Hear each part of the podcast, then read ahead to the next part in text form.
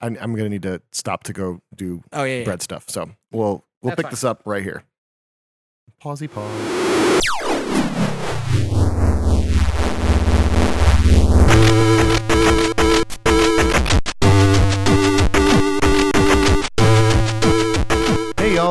Roth here with Bushido Scroll with your weekly knock activism wrap up. Today we're going to be talking about, uh, yeah, that thing that happened on Tuesday, uh, that thing that we've been prepping for for months and months and months. It was Super Tuesday this week, which was election day. No, it was it was recycling day.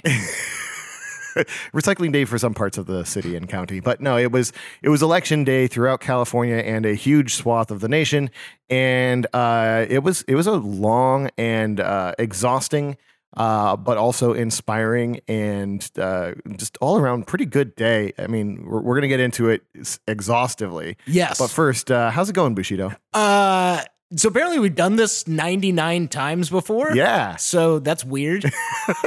it's a lot of times to do this. We we Uh, have sat and shouted into the ether 100 times now. This is our 100th of of this content. We've Yeah. also done you know other other things where we've uh, you know had other folks in here to do the, the reading series and stuff like that. But yeah, 100 episodes. Yeah, and uh, it- I was gonna say it's uh, it, LAU news too much. There's there's too much. Just take a break for like a couple of weeks. Just everyone go on vacation, and not like in the Coachella way. Like actually, everyone just stop doing stuff, Uh-huh. and yeah, just give us a break for like a week. But hey, that means in uh, two more weeks we will have officially done this for two years straight, which Yeah. is also really freaking strange That's because. Uh, it doesn't seem like it's been that long.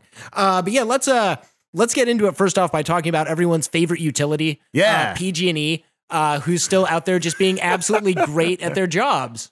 Yeah, so uh, we haven't spoken about them in a while. We've been like discussing putting it up on the script, but uh, like when when we do our write ups for what we're going to talk about every week, but it never ends up making it because so much other shit keeps happening.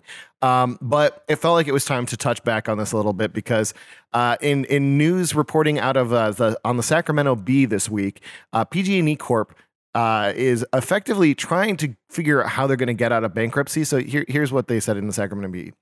PG&E Corp, struggling to exit Chapter 11 bankruptcy, wants to pay as much as $453 million in bonuses to thousands of executives and employees. The utility asked a bankruptcy judge Thursday for permission to renew its bonus plan for 2020, saying in court filings that the payouts are needed to help the company implement its, quote, broad vision for a transformed PG&E, end quote. So this is very interesting because this is coming on the heels of the uh, reporting just a couple of days, or I think even just one day earlier, from the NBC Bay Area, who said, "quote Lawyers for Pacific Gas and Electric said the utility can't commit to hiring hundreds more tree trimmers in the way that a federal judge wants to cut the risk of starting more catastrophic wildfires in California." Let me try that again. Yeah. Lawyers for Pacific Gas and Electric said the utility can't commit to hiring hundreds more tree trimmers in a way that a federal judge wants to cut the risk of starting more catastrophic wildfires in California. U.S. District Judge William Alsup ordered the utility last month to add at least 1,100 more tree trimmers to, preve- to help prevent trees and branches from falling onto its power lines and igniting. The judge is overseeing PG&E's criminal probation imposed after its natural gas lines blew up a San Francisco Bay Area neighborhood and killed eight people uh, in 2010. He has taken a strong interest in PG&E's safety record after the company's power lines started a series of wildfires that killed 130 people and destroyed thousands of homes. It's kind of amazing because it seems like there's at least $453 million that they have that they could use to hire these tree trimmers. And like, I don't know what you're paying for tree trimmers, but that seems like it would cover the cost. Even if you're like subcontracting that, like nearly a half billion dollars in bonuses seems to cover all of the Yeah. employees they need there. ye- Yeah, it, it does. Um, so we're there's a movement starting in this state that we've been talking about for a bit, but uh, I mean, well, you, it's, it's been going that- on for a while. It's finally getting more legs. Yes. Like it's finally getting buy-in from people in Sacramento. It's Yes. finally getting buy-in from mayors. It's finally getting buy-in from like people who actually want to see this done. And I'm so far not seeing a lot of pushback really from a lot of people. I think we'll see more of it, especially on the environmental side, especially when we're talking about people who are more intimately familiar with the legalities of like how utilities work and operate. Because, you know, we need to have the discussion about what it looks like when we municipalize or like nationalize the energy grid. and how we would then deal with like the existing problems that we have without bankrupting the state of California. And that's not a discussion we're having yet. We should move into that, but we also just need to get to a point where like we're actually putting breaking up PG&E and like its constituent parts on the ballot or in Yep. front of voters or in Yep. front of the the state house in Sacramento because we're still not doing that. Like the current policy debate is how much how big of a check do we cut to PG&E to bail them out this time? Like that's always the discussion we're having. Yeah, and it's a discussion that really just is not has literally been getting us nowhere uh, for a long period of time now, and it, it's it's so past due for us to have that conversation because it literally, you know, hundreds of people uh, have been killed as a result, or and, and thousands of people have been displaced as a result of these absolutely insane firestorms that have been kicked up because PG&E cannot get their shit together and handle the basic maintenance that is part of their responsibility. It's not just their jobs, it's their moral and ethical responsibility as part of the, you know, state of California that they do not put these thousands, tens of thousands of homes in danger, putting thousands of lives in danger, killing hundreds of people, killing seniors who had no chance to escape from their homes because the you know the fire conditions got so bad and and this fire sparked so close to uh, paradise that it, it you know it swept through the through that community before these seniors were even able to get out of their homes. Uh, it's just absolutely devastating to think back on what PG&E has been able to get away with, and then see them like turning around and being like, "Yeah, we want to give a half a billion dollars in bonuses." Like, what? Why? Why the fuck do you get a bonus when you've got literally blood on your hands? Yep. What in what world does that deserve a bonus? Yep. All right. Well, that's yeah. Yeah. we'll, we'll we'll we'll keep following up on that one, but it just we hadn't shouted about it in a while, and we needed to, and it's it's really depressing. Well, and but- we're we're almost back into wildfire season. Like Yeah, you know, yeah. wildfire season here in in California now is almost a 12 month affair, and we've had like not the wettest winter ever. um, and it's that's probably not. It's probably a good really thing. In, dry for the last two months. which is good and bad because that means there's less stuff that grew that That's can true, burn very true. quickly. But that also means that there's going to be more like dry fuel out there to catch when the summer really gets like started. So again, like when we get to wildfire season, it's going to be, you know, really terrible and uh, we haven't done enough to build resiliency. But let's talk about some steps that the state of California, uh, at least the voters, took towards Hey.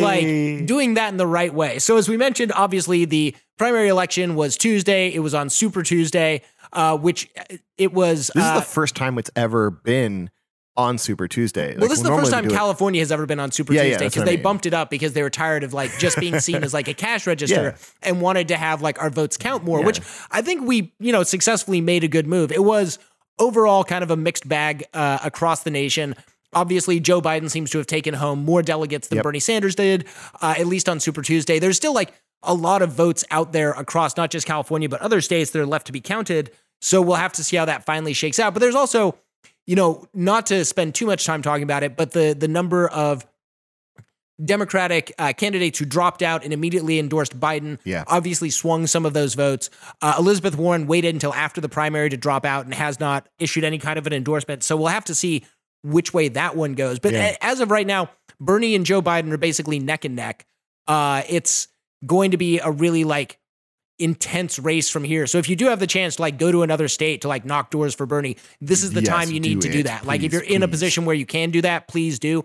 If all you can do is phone bank and text bank, please do that. Like Yes. we need to make this push for the next couple of months and then hopefully getting through the the convention and moving on to Trump, it's not going to have to be as intense because I think the big fight for Bernie unfortunately is winning the Democratic Party, not defeating Trump on a national level. Yeah. Uh, and that says a lot about the Democratic Party and how rigged this contest is. But let's go to the results here in California. Bernie took, well, Bernie took the state of California. Oh, he yeah, took LA. County with uh, about 350,000 votes now. Now, as we're talking about election results for LA County, there are still, as of 5 p.m. on uh, March 5th, 850,000 votes left to count in the county of Los Angeles. Well, so this I'm looking at the the press release from last night, yep. and it says the estimate number of the outstanding ballots left to be counted is eight hundred two thousand three hundred eighty, and Oh, they've okay. and they've counted uh, roughly one point three million, uh, and so that the that means that the um the total turnout is currently at twenty three point five percent.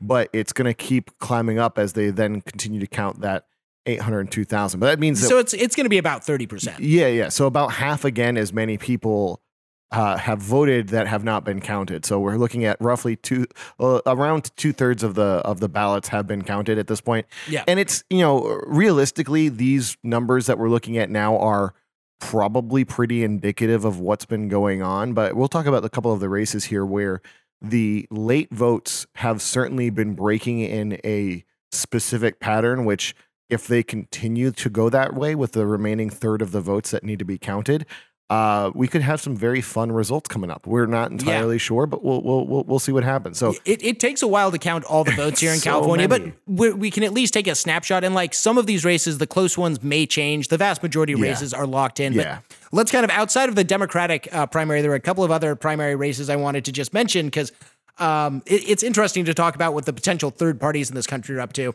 yeah, So uh, the American independents are kind of notorious for people accidentally registering yeah. Because if you if you were trying to sign yeah. up before and you were like independent, because that's what they they But listed they- themselves as IND. Yeah. Well, it's it, yeah. You have to be That's no party be. preference. Yeah, yeah. But so for the American independents, they seem to have gotten themselves about eight thousand people participating, with a man by the name of Phil Collins, not the drummer. Uh, coming out on top there, and I'm just sad it's not the drummer because that would be great. Uh, now the Green Party uh, had a pretty like contentious primary, uh, but not that many votes. Like just my kind of back of the napkin math here is like maybe 2,000 people across uh, in LA County voted, with Howie Hawkins coming in first, and then Sudden, uh, Sedinam, who's a, an activist from South LA, uh, came in fourth. But they're only separated by like 200 votes. So there's not a lot of action for the Greens in LA County at the moment. Uh, now, my favorite race, though, is the presidential preference race for the Libertarians. Hey. Because they have like 12 different people that you have never heard of Wow. running, Wow. except for, for uh, Vermin Supreme. Hey, And Vermin Supreme got Put a boot on your 10% of the vote with 326 votes in LA County. and I kind of feel like a dumbass because I voted for Bernie and I could have voted for Vermin Supreme. Uh, other than that, you know, the, the Peace and Freedom Party seems to be going with Gloria La Riva, uh, who's a, a, a activist and organizer here. Uh, and is working on a lot of social justice issues. It's weird because Howie Hawkins, who is leading the Green Field, is also running for peace and freedom. So I guess he's kind of trying to capture all the outside interesting. parties. Interesting. Uh, and then last but not least, in a, a surprise upset in the GOP primary, uh, Donald Trump has taken 88% of the vote. And I don't know if anyone saw that coming when they could have voted for people like Joe Walsh Hey, or uh, Zoltan Istvan, um, who, I just like. I've never heard of him, but I love his name. okay. Uh, but yeah, so the, the presidential primaries have like shaken out, I think, the way that we all kind of assumed that they would have, with some not really surprises in the South, but Yeah. Bernie not getting as strong a showing. I think a lot of that is racked up to the endorsements that he got from like Yeah, Pete the- Buttigieg and Amy Klobuchar, and a lot of people um, kind of being force fed this cable narrative that Joe Biden is the front runner and is the only option. Because if you watch MSNBC, if you watch CNN, those are the only it's the only candidate they talk about in a really positive Yeah. way. Yeah. And then it was interspersed with Bloomberg ads. But Mike Bloomberg obviously has dropped out after Yes, he s- has. spending six hundred million dollars. um, and so it, it's kind of like as the field consolidates, the number one issue that we're going to have to confront is Joe Biden, and the way that we beat him is by being unabashedly anti-war. Like Bernie wins on a peace platform, and that's how we're going to have to go after Joe Biden. Like that Iraq War vote, he can never be allowed to escape. And like there was some good video from About Face of veterans, like you know, Confronting confronting him, him, about yeah. it. And it shows that like Joe Biden is not prepared for that because he has no idea what to do. And his handlers are just scrambling to try and protect this like mushy brained old man from valid criticism. Yeah. And it's only going to get worse. No, and there's so they actually played a really uh, a really poignant clip on uh, on the Chapo episode that came out this week, um, following Super Tuesday, where there's a clip of Joe Biden back in 2016 looking like a totally different person, and pointing out how Bernie Sanders accurately represents and embodies the desires of the mass electorate of the Democratic Party Yep. and pointing out like how how much uh, you know Bernie has his finger on the pulse.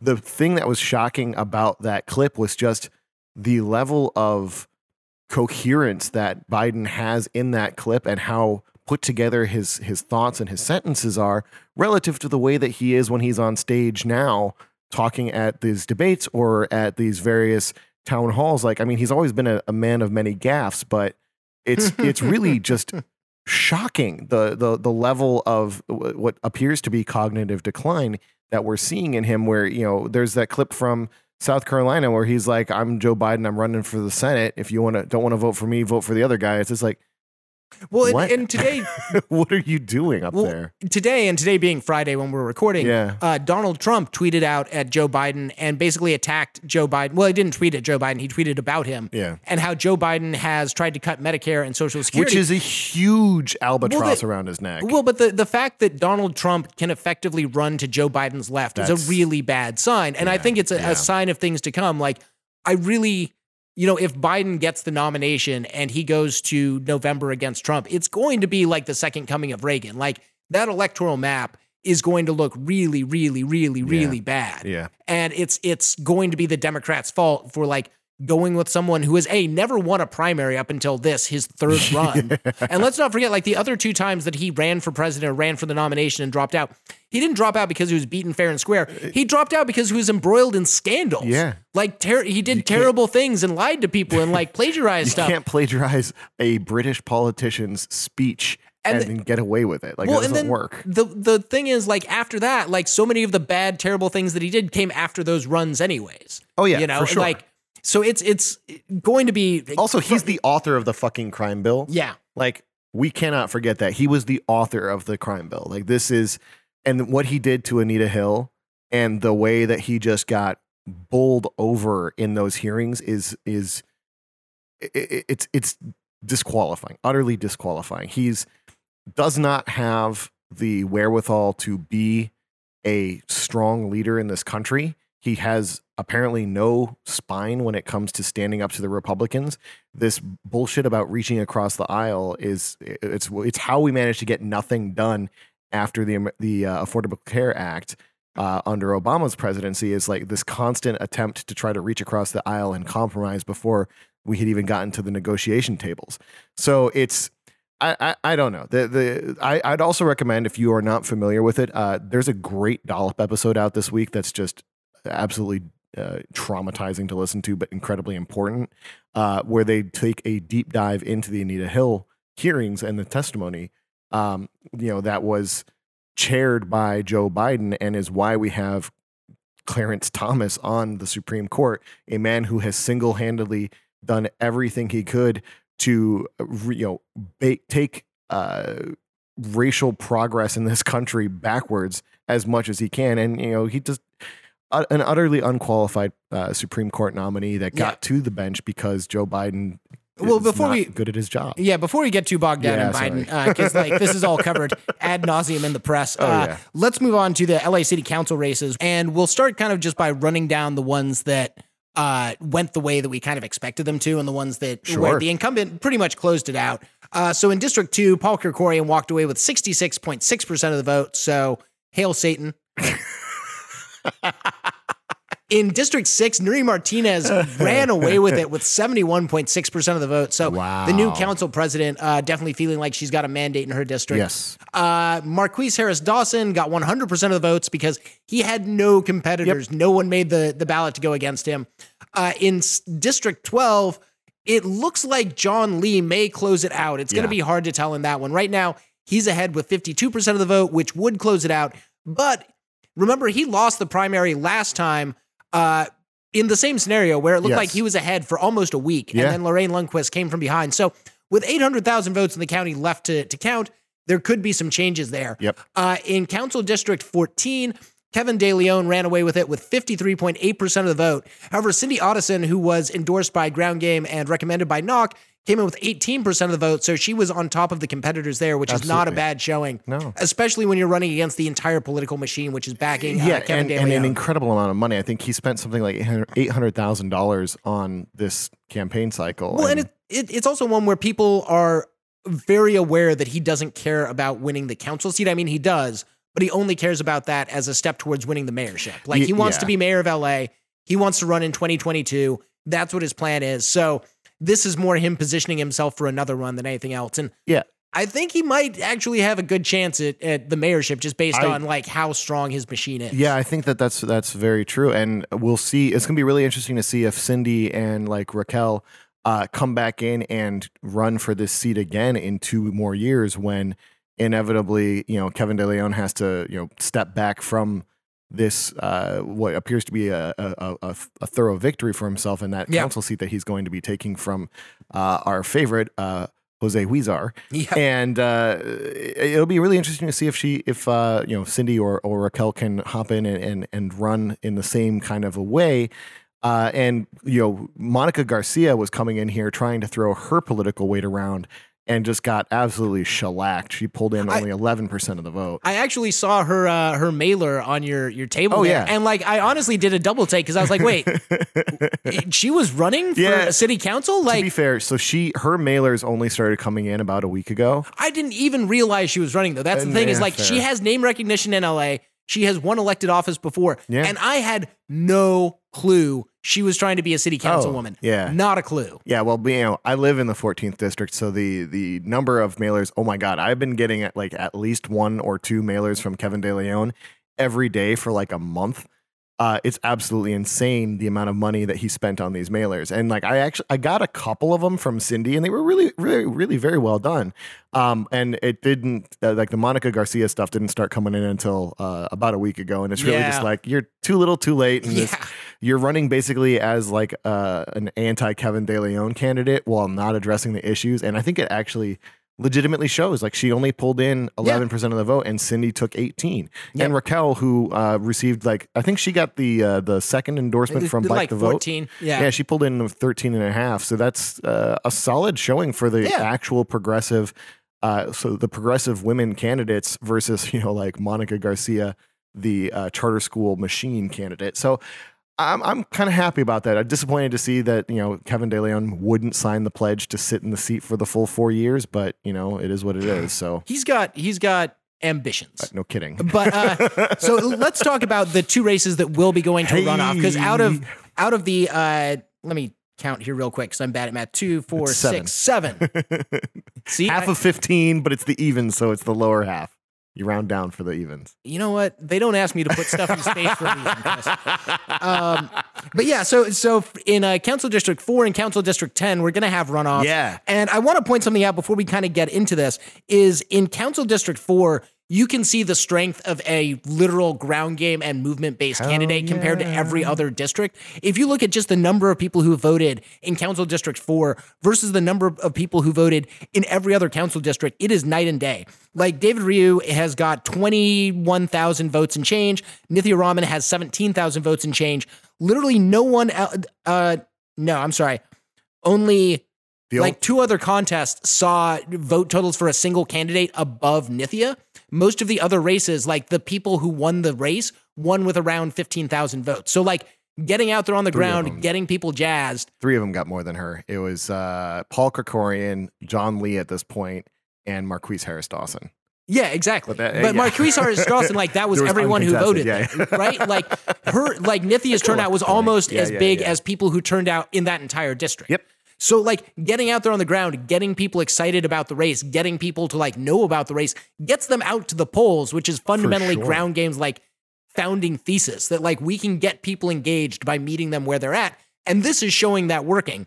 It's also showing that working that um, we were able to keep keep David Ryu, who's a generally like popular um, city council member who has pretty strong links to like his community. He works very closely with his neighborhood councils. Mm-hmm. He has a lot of connections to the business interests and the cultural communities up in his district.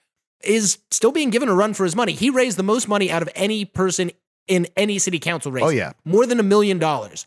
Nithya had about a quarter million dollars, Something like that. and it, it that and David Ryu at this point is up by about eight points. That's probably going to come down as the rest of the votes get counted. But right now, those eight points, those couple of thousand votes, that cost him, you know, a million dollars. And that's got to be a question that you have is if you're an incumbent, like, can you afford to raise and spend that money for the next cycle to stay ahead of like what's a fairly lean and volunteer sponsored operation? Yeah. Um, so there's yeah. actually some good coverage from the LA Times about this exact situation with District 10 and District 4. Uh, and basically, what they're coming in and saying is that we've got these upstart candidates that are, you know, putting putting the fear of the uh, electorate into these elected officials. So, quote. But a pair of upstart candidates, nonprofit leader Nithya Raman and attorney Grace Yoo, could end up forcing their more established opponents into runoff elections in November, even as other political heavyweights were cruising to victory. County election officials are still counting ballots, but if the numbers hold, Raman will face off against Los Angeles City Councilman David Ryu in a council district that stretches from Sherman Oaks to Silver Lake. Yoo could go head to head with longtime county supervisor Mark Ridley Thomas, an elected official for three dec- decades to represent a Crenshaw to Koreatown district. So, yeah. I mean, it's interesting to group Nithya and Grace Yoo Yeah. in the same breath because, Yeah. like, they represent fundamentally different things in this city. And, like, granted, they are both political outsiders, but Correct. Grace Yoo, I would argue, has been more in with LA politics for longer than like Oh, yeah. Nithya has because she worked at City Hall, but she wasn't a politician or a No. politico. She was a, a policy analyst. Whereas Grace Yoo has been like doing the sort of like activist um NIMBY thing for a while. and that's she- the other thing to talk about is like an, an, an assembly delegate for the California Democratic Party. Yep. Uh, like I remember her winning a seat on the first ADEM election that I ever took part in in early 2017. So well, and like, also not to not to discount her work with the Preserve LA Coalition, which Yeah. like she threw their weight around a lot, got several developments blocked, uh, lobbied for having Parker Center turned into a uh, shelter complex. Like she's done a lot of work, and we also can't forget she was part of the resistance to the bridge shelter in Koreatown. Like, yeah. granted, like you know. It, it, the district that she wants to represent abuts the district that Nithya wants to Yeah. represent, and where the shelter was would be in Grace's district in CD10, formerly of Herb Wesson. And I think it says a lot that like that's kind of the two different sides. And also, when you look at the difference between where Grace Yoo came in and where uh, Nithya Raman came in, that's only 7,100 votes versus Nithya got 17,000. Mark Ridley Thomas has also got to be like questioning like how effective his machine campaign has been because I think he wanted to close this out and having an attorney that doesn't have a political machine nipping at his heels has Yeah. got to be scaring the hell out of him. Also like how does a man with this many scandals still show up in public? like how do you do that? I just like shame would be a motivating factor in me to not show up after I got caught for like the fifth time trying to Oh, launder yeah, money. Yeah. But I don't know, Mark, you're you're a special guy. No, he's so fun fact. He also uh, was making some waves at the county board of supervisors this week following the election, uh, basically demanding that things get looked into as to why the why election night was such a frankly a shit show here in LA County. I mean, we were looking at people were waiting hours and hours and hours to vote. There were people still in some of the South LA voting centers. There were people waiting in their cars to get into the parking lot before they could even get in line to vote.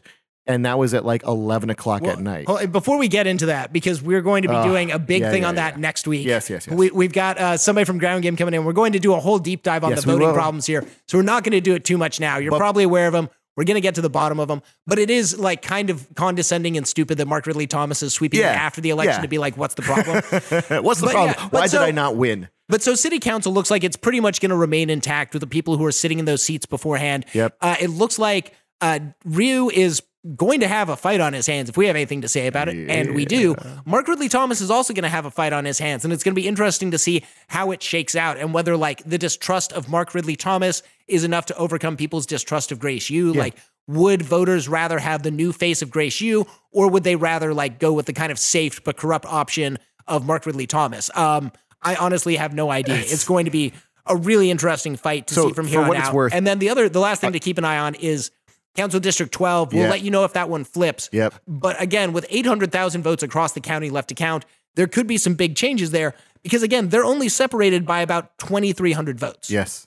It's crazy. And and so uh fun little, you know, capstone for the uh, CD10 race. Uh K-Town for All is um potentially going to be launching a write-in campaign to try to get somebody else other than these two candidates because Grace Yoo is actually one of the one of the folks at the uh, focal point for why K-Town for All exists Yep. um, because it was her leadership of the anti-shelter protests uh, that really got folks that be- became K Town for All out on the streets fighting back was against her. So, So this is actually a good segue into the county board of supervisors Yeah. because there's another person connected to the uh, shel- the bridge shelter protesting Koreatown Funny how that who was works. also running for an for an office. He was running for uh, supervisor uh, district two. Yep. Uh, which was uh, held by Mark Ridley Thomas before this. Uh, the person I'm referring to, uh, rather uh, tangentially at this point, is is Jake Jeong, and Jake Jeong is an attorney. Uh, he's worked with a lot of developers. He's very connected to the Korean business community. Uh, he only got 6.5% of the vote. Uh, and unfortunately, will not be carrying Bye-bye, on to Jake. challenge Herb Wesson. Uh, but Herb and Holly J. Mitchell will be going on to November, Yep. which is a really good one because I think, again, we have two very different visions for what LA can be Yes. situated between these two. Holly Mitchell has been incredibly progressive up in the state Senate. Uh, she was an assemblywoman before that, right? I honestly forget. But I, think, she so, was. yeah. I- um, but she's been a very progressive, like representative up in Sacramento, pushing for a lot of uh, homelessness legislation, pushing for a lot of like renter protections, pushing for the stuff that we want to see. Herb Wesson has also paid lip service to those things, but pursued very different policy courses. Now, he obviously is coming off his term at the LA City Council, at, where he was formerly the president of the LA City Council Yes. and presided over several years of like unanimous consent. Yes. And now that he's leaving and that leadership style is changing, it'll be interesting to see a how well it holds up under um, uh, uh, Nury Martinez. There we go. And then also like how the rest of the board of supervisors kind of looks at him and wants to work with him. So I'm going to be excited to see this one. Obviously, we're pushing Holly Mitchell. Um, we recommended her. We are definitely saying that like she's the one you should pick in November. Not that Herb isn't a nice guy, but uh, it's time for a change. I don't think he's as effective a legislator as he wants to be. The other two uh, races for county board are actually kind of super boring, unfortunately. So in District Four, uh, Janice Hahn, yeah, Janice Hahn walked away with it with 76% of the vote, which like she's not the worst supervisor we've ever had. She's not the best, but you know, she she's she's fine. acceptable. Uh, District 5 currently represented by our only Republican uh, in in the county level, Yep. uh, Kathryn Barger will continue to be represented by Kathryn Barger, who got 59.3% of the vote, eclipsing her two uh, competitors, uh, John Who split the Harabedian and Daryl. Park. Yeah, they did. We we endorsed Daryl Park. Still think we're missing a good opportunity for him to, to take the reins, but you know, so be it. Uh, maybe we can convince Kathryn Barger at least to like take fewer helicopters at the taxpayer expense uh, because that's some BS.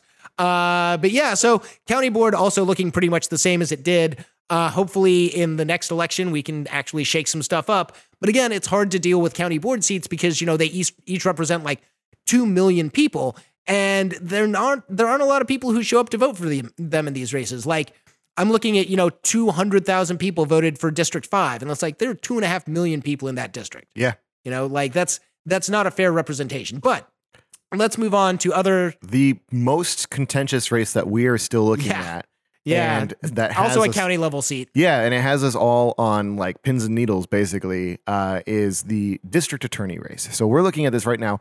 As of the time of recording this, Jackie Lacey has 553,300 votes counted, which puts her at 50, 50.29%.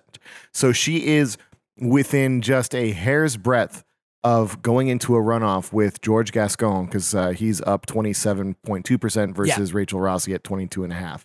So the chance that we have to actually say goodbye to Jackie Lacey here in 2020 is it's it's so tantalizingly close. I mean, we were looking at this uh, at the uh, the BLM vigil on Wednesday. We were talking about this because the original, you know, the the early returns that came in had Lacey up like pretty solidly at like 54, 56%. Yeah, but uh, only reactionaries vote that early. I yeah, this is true, and I, I was also pointing out to folks like, look, the when you looked at these those initial ballot drops, uh, it was something like thirty percent of the ballots that were counted in that initial drop were Republicans, and it, it's really extremely telling because thirty percent of the Los Angeles County electorate is absolutely not Republican. Like it is that's not how this works. So uh, Jackie Lacey, um, you know, we're gonna see how things turn out, but I think that the actions of uh, Dr. Melina Abdullah and the other folks from BLM, the incredibly, like, I don't know how else to describe it other than the iron will that they had and, and the you know the unflinching resolve that they showed when they were on they took the protest I mean, look we've been protesting in front of city hall or sorry the hall of justice uh, in hall of injustice for more than two years there have been weekly vigils held there every single wednesday for more than two years jackie lacey absolutely knows that we are there jackie lacey has had the sheriffs put up barricades to push the protests off of the pavement and into the bushes because apparently you know that that that public space is not actually for the use of the public uh, when it provides any kind of an inconvenience for our elected officials. Yep. So she refuses to meet. She promised to meet with BLM activists. Um, you know, multiple times last year, and promised to meet before the end of the year. And so this was, you know, a protest that some folks say that it's you know, beyond the pale to go and you know take it to an elected official's home but at the same time like what the fuck else are you supposed to do every other option has been exhausted every time that they've shown up Well, to protest also- at any public hearing they get shut down or But also, it doesn't it doesn't make any effing sense No. because like when you're an elected official, you're no longer a private citizen. Yeah. You're a public figure. Yeah. You know, like your expectation of privacy is legally reduced. Like Yes. there are court rulings that say Yeah. what is and is not appropriate for this kind of stuff. And this is fine. Like ringing someone's doorbell That's is not totally fine. illegal. That's not Totally fine. trespassing. When they say go away, then it becomes trespassing. Yes. But the other thing is like Waving don't a open fucking gun. Well, don't open the door with a fucking gun. Ah. like you know, opening the Especially door when you with- have a goddamn ring camera right there, you can even see what's going on. Eh. You can look out the window. It's just you can just also ignore the door knocking. Like they're not going to bust open your door and pointing a gun at people with your finger on the trigger is super dangerous. Pointing like waving around a gun with one hand, like had he actually fired a shot, there's no telling where it would have gone. Like he was not doing this in controlled Oh, yeah. or safe or like reasonable manner. This was completely unhinged and ridiculous. It- absurd. And there is no excuse as to why that's okay. People saying, "Well, how would you like it if they came and knocked on your doorbell?" It's like, you know what? Nobody's rotting in jail because of the work I'm doing. There's a difference when you're the district attorney in the in the county that has the largest prison population in the fucking world. and Like, on top of that, if you don't want them knocking on your door, do your fucking job or resign. Or you know, like- do it do it better because in Yeah. her job, or in her view, she's doing her job fair, just fair, fine. fair, but yeah, so before we get too apoplectic here, because Chris looks like a, a vein is about to burst, and I do not have time to run him to the ER if that happens. Uh, but the the other thing I wanted to touch on in kind of a happy thing is. In the Gascon versus Rossi kind of competition, they're pretty close. You know, Yeah. like he's got about five percentage points, about 50,000 votes.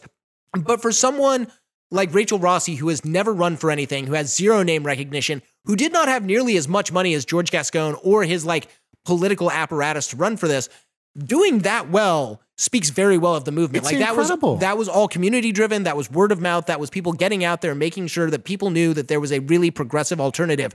Gascon for the most part like he's not perfect, but he would be much better than Lacey. Yes. And we really need to have that choice. Like, I think the worst thing that could come out of this is Jackie Lacey to feel safe in her job because she's already started the bullying tactics with Black Lives Matters vigils, trying to push people off of public space. Yeah. Like, she thinks she can win this one, which she can't. But I think what she's She better not. what she's planning on is that she can just stave off any lawsuits until she like leaves office again. Yeah. You know, if she can make it, if she can survive this election, she feels like her hand is strong enough to keep doing what she's doing. I think she's discounting the fact that her weaknesses have been so revealed in this election that we know how to attack her effectively. And there's so much dirt that has come out of her office Yes. just in the last three weeks Yeah. That it's going to be really hard for her to survive this entire term. Yeah, and I think that that I think the gun waving incident actually is going to impact these late breaking votes. I do think that there is a very good chance that Lacey is going to be pushed into this runoff, and I can guarantee fucking to you that every single Rossi voter is going to vote for Gascon. Not Oh, yeah. a single one of them is going to flip over to Lacey, and that speaks very well for what the portents are to come of like what's going to happen in November when this does hopefully eventually go off into a runoff. And yeah, and keep in mind that you know with uh, eight hundred thousand votes left to count, and that's, That's the entire lot. county. The the this is the one race where those eight hundred thousand votes really really count because all of the city council races, much smaller districts, even the county board, like much smaller districts, we're not talking twelve million people in those races. We are talking twelve million people in the district's attorney's race. So this one could really swing either way, and Yeah, there's like, a lot of votes out there. of the 1.2 million votes that have been counted or 1.3 million votes that have been counted so far v- like we're looking at 90 something percent of them voted for a da candidate like upper upper 90s, like 95, 98%. I'm not doing the math, you know, on a calculator right now. This is just in my head. I apologize if I'm wrong, but it's virtually every single person who cast a vote picked one of these DA candidates. So it's not like people are leaving this one blank. So Yeah. those 800,000 votes, they're probably going to have the same thing. So we're it's going to be really interesting to see because again, those 800,000 votes, the uh, everyone who dropped off like a vote by mail on the day of I don't think that they've actually t- result re- released any of the results of those VBM drops on the election. They day. haven't yet. So we're looking at all of that shit that shook out on Monday and Tuesday. That all still has not been accounted for. So I am I am very hopeful that Lacey is going to get taken to a runoff and all of her dirty laundry is going to be aired and she stands no fucking chance when that happens. Yep. All right, let's uh let's move on to the couple of ballot measures that Yeah. we, we all got to vote Some on. Some weird shit going on. So uh, the fire department uh, did not get their parcel tax because it needed a two thirds vote to win. Thank you, Howard Jarvis Tax Center, for God damn it. absolutely destroying our ability to raise taxes on anything to pay for the stuff that we need. Yep. Uh, They and got then 53, 52 and a half percent, but yeah, not, not enough. That Uh, apparently, firefighters, you can go fuck yourselves. yeah. Hey. Uh, and then uh, let's talk about Measure R because it's a little bit less complicated. But Measure R absolutely ran away with it Yeah. at 71.5% of the vote at this point. Um, So good, so good. people resoundingly say that Alex Villanueva and his sheriff department of like gang having deputies uh, definitely need to be more heavily regulated. And we're really happy to see that one. Uh, I know it's going to make the sheriff very angry, but I Oh, yeah. also like i am excited to see the county board have some more tools that they can use to rein them in. And also like we just need more of this. Like Yes. we need actual effective civilian oversight. I know in, in Phoenix, uh, towards the end of my tenure there, we were fighting for a civilian rev- review board. It was community pressure that pushed the city of Phoenix to get the most investigative review board set up that was on the table. Like of Yeah. all the different options, they went with the strongest. We need to keep the community pressure up to keep showing like we don't just want oversight, we want real and effective oversight, and we want it done in an intense way that allows for the community to actually investigate what the police are doing. Because let's not forget, LA County Sheriff's Department has a budget of like $6 billion a year. Yeah. It's absolutely It's massive. It's bigger than LA. No, I'm sorry, 3 billion a year. Yes. Yeah, Yeah. 3 billion. Uh, LAPD is a billion dollars a year. LA County Sheriff's Department has more officers, but also covers more stuff. Yes. And most of their officers are in jails. Yeah, the, as we're cutting down the prison population, as we're reformatting how the criminal legal system works on the ground, the sheriff's department is going to have to change a lot. And we also really need to work on the fact that, like, in large parts of unincorporated LA, the only government out there is the sheriff's deputies. And that's Yeah. not the way the system should work. But the other thing to remember about Measure R is not only is this a demand for actual accountability and oversight over the sheriff, it is a truly, you know, this is not just reform. We're talking true like abolitionist movement here. Yep. Because what this measure does is it shuts down the funding for building new jails and instead forces that funding to be spent on actual restorative justice and other community centered programs that can bring real justice to the community instead of just re- retributive, uh, you know, punitive bullshit, which is what we've been using forever and doesn't fucking work, doesn't solve the problems. So it's this is a huge, huge win for everyone who is pushing for actual criminal justice reform in this county. And uh, everyone who was involved in the Measure R campaign really ought to pat themselves on the back for this one. Um, the Reform LA jails, like that, they these people are amazing. They, that movement got out there. They pounded the Oh, pavement. yeah. They canvassed voters. I was getting text messages from like Color of Change and like for weeks before the vote, even Yes. like as far as a a an issue that people might not necessarily think of as the most important thing they're voting on. The people who are pushing Measure R made sure that it was front and center in Hell the yeah. conversation, and they they really really won this. And to see you know seventy percent plus vote for it, like those are amazing numbers on coming anything for like you, this. here. Villanueva. So We're coming for you. now, uh, let's move to the last uh, ballot proposition. And this one was a bit of a letdown. So, Prop 13 was a package of bonds to pay for public schools here in the um, Was it in the state? It's for the state. Yeah. It's for the state. So I can just read some stuff from the LA Times on this to get us kicked off on it. So, quote, Prop 13 would have raised $15 billion from general obligation bonds for preschools, K through 12 schools, community colleges, and state universities.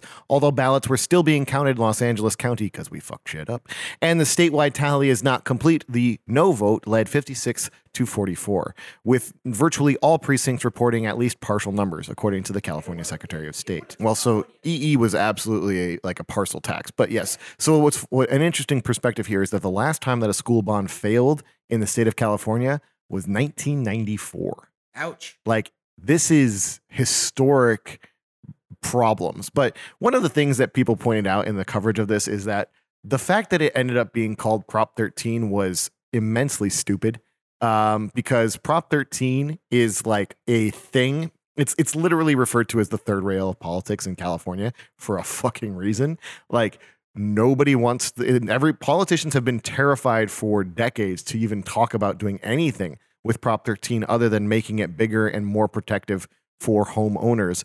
And there's been a lot of discussion and a lot of mailers coming out there from our good friends at the Howard Jarvis Tax Center and all of these other groups like that are pushing this, you know, there's the Schools and Communities First Coalition that's coming together and pushing for uh, a a what's being referred to as a split roll, which is a huge deal and awesome.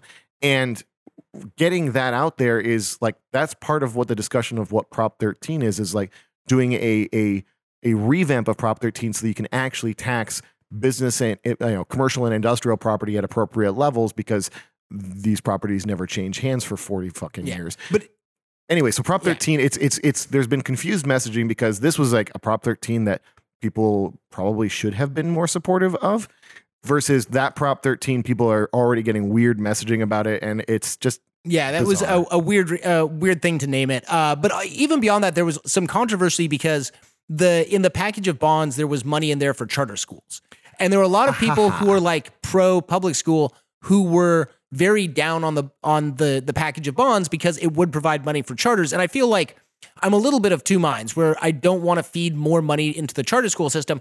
At the same time, the kids who are in the charter school system do deserve like better facilities and better schools and better like access to education and Absolutely. teachers and we can't get that to them if we are just like destroying the charter schools like we're still at a point where especially here in LA County we're kind of relying on charter schools to pick up a lot of the flack that the public school system is just like failing to deal with Yeah. and until we actually have an adequately functioning public school system we're stuck with the charter schools we can't Yep. shutter every charter and like then shove those kids into a public school that's not ready to deal with that capacity. So we've got it's going to take us a few years to unpack this. So while I understand the skepticism of like, hey, we don't want to vote for money for charter schools, this seemed like a compromise okay. Like it was not the the vast majority of money. It was like a half billion dollars out of 15 $15 billion worth of bonds that would have gone to charters. Uh, and I know there were like some people who out there who voted against it, but it'll be interesting to see how this goes moving forward because we've had this happen twice where like we had the UTLA strike this the county came to the voters and said hey we want more money for schools and the voters said no and now the state has come and said the same thing and the voters say no and everyone complains So about our school system so you're just like what the hell do you like it's the it's it's Ned's parents you know we've tried nothing and we're all out of ideas Yeah, I'm. I mean, this is why I'm really hopeful that the actual split roll stuff is going to be an, a good fight that people are going to learn about. Uh, I'm- it's gonna be so hard it's going to be a mess. It's going to be an absolute mess. But it provides a far, far more resilient funding model for fixing our educational system moving forward. So, uh, I mean, this one failing, it sucks. But at the same Yeah. time, like there are much bigger fish to fry coming up in the November election. So let's move on to some of the congressional races. We're not going to cover all of them because like there's just so many. And also like unfortunately many of them were just not competitive. Like Yeah. it was Oh, yeah, either like there were only two people running or there was only one person running. But uh, I want to start start off up in District 12, which is San Francisco, where Shahid Buttar is going to be taking Nancy Pelosi to the primary. Now this is going to be an interesting one Yeah. because like Nancy won like 60% of the vote. And Yeah. Shahid Buttar only pulled down like 17%, Shahid, which yeah. is like, oh, Shahid. Shahid. Shahid? Yeah. Shahid. Uh, anyways, I'll, I'll learn to pronounce It's- names. it's one all day. good, it's all but, But uh, Shahid pulled down uh, like 17% of the vote.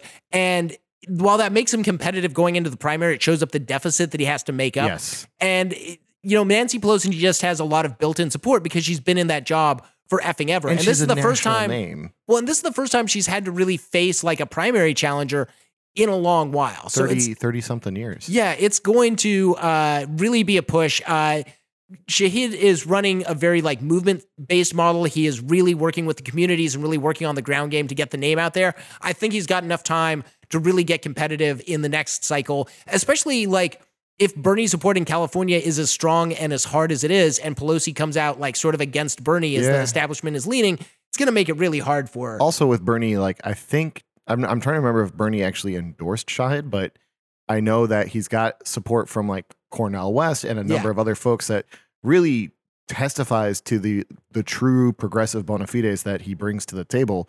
And if you're talking about wanting to actually see some real progressive change, Nancy Pelosi, eh, she ain't it. Like this, we we've seen that her politics do not actually represent a path forward with Medicare for all or support for a Green New Deal. So if you have any interest in really reshaping how Congress is going, vote for Shahid and, Yeah. and get out there and knock doors for him, make calls for him, do everything you can to get Shahid further up that ballot and win some more of that support. And uh, moving a little bit farther down the state to the northern end of LA County, uh, District 23, which is currently held by Kevin McCarthy, who is the uh, minority leader in the House. Uh, he he won the primary against uh, Kim Manjo- Kim Manjon. Uh, Kim is going to be going on to the primary anyways because they're the only two running. But the thing I want to point out here is Kevin McCarthy only won 5,500 votes. That's a real that's a real low bar to keep yourself as the minority leader in the House of Representatives. So I'm just saying Kevin McCarthy is way more vulnerable than he should. And while he's got a lot of money, he's not actually a good politician or a smart man.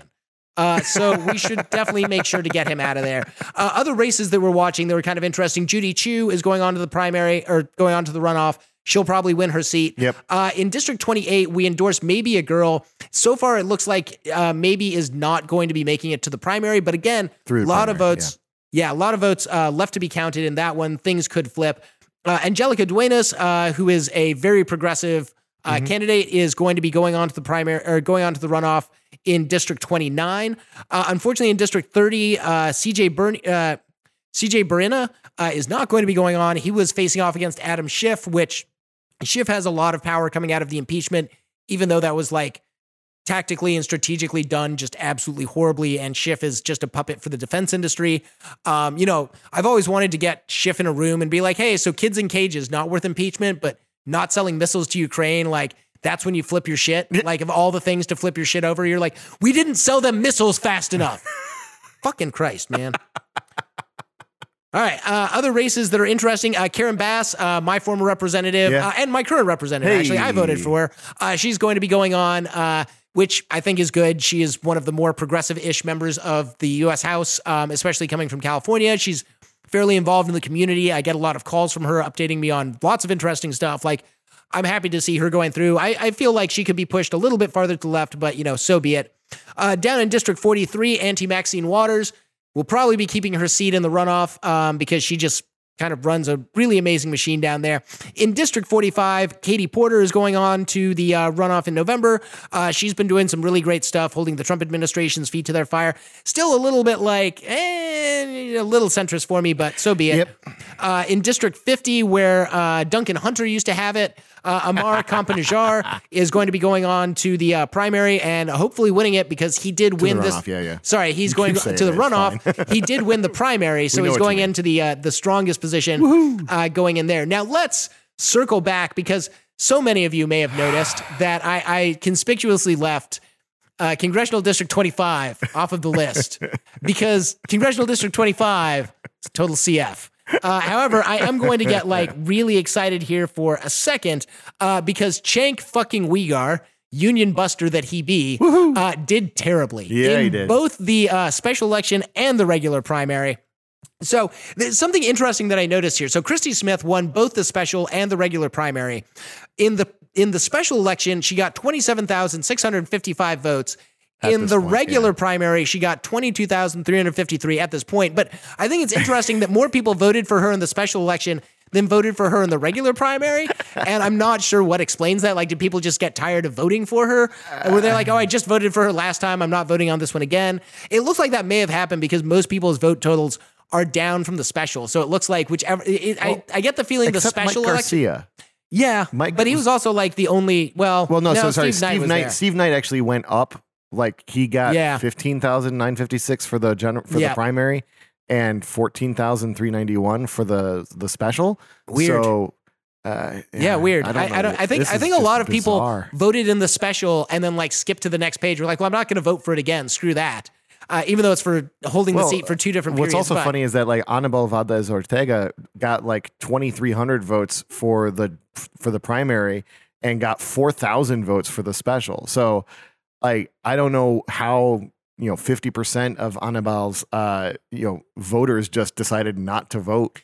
Yeah, And it's, no, it's it's this weird. is just weird shit. But yeah, but it looks like uh, Cenk Uygur is sitting about uh, five and a half percent, pulling in about forty two hundred ninety eight votes in the regular, and then pulling in uh, fifty one hundred in the uh, in the special. Uh, he spent three quarters of a million dollars to get about five to six percent of the vote, um, which the five to six percent that definitely would have gone to Christy Smith, and I think we'll go to her again, um, especially because the other option is Mike Garcia. I will give Mike Garcia some props. Uh, because we were worried about like how are we going to stop Steve Knight, and lo and behold, the GOP like stepped on their own toes and stopped Steve Knight for us. So thank you because that man is terrible and he should never have power over anything.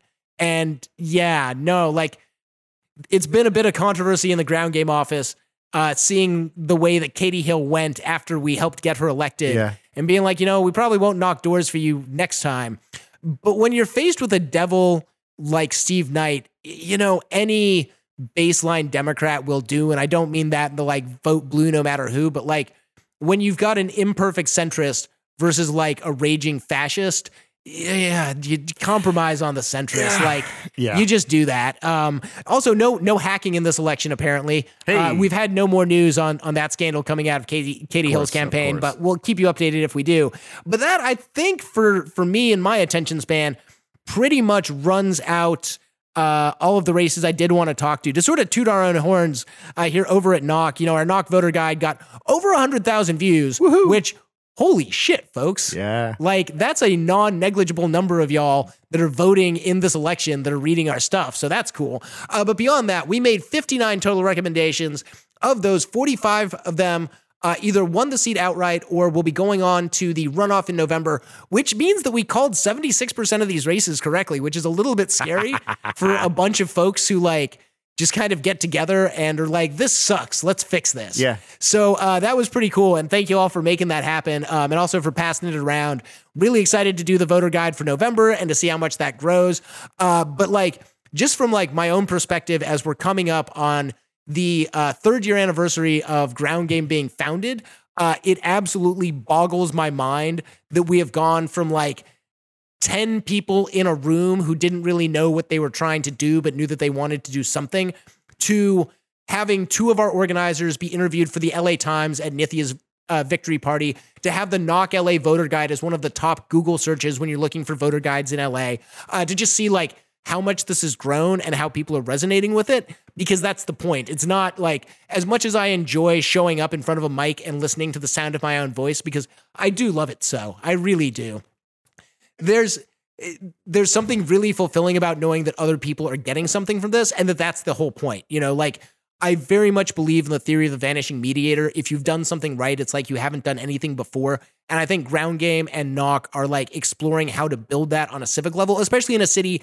as huge and unwieldy as los angeles. Our involvement with the nithya campaign our involvement with the jessica salans campaign with Lorraine Lundquist, with Aura Vasquez, with Cyndi Otteson, with all of the different uh, politicians and activists and organizers we've gotten to work with have made us better and stronger and smarter. And we know that we're benefiting them too. If we weren't doing that, we wouldn't still be around. We wouldn't be like throwing bigger victory parties. We wouldn't be seeing more volunteers week after week. Yeah. And it's insane that this model is working because again, like we have no fucking clue what we're doing. No, we don't. We're just making it up as we go along. And you can do that too.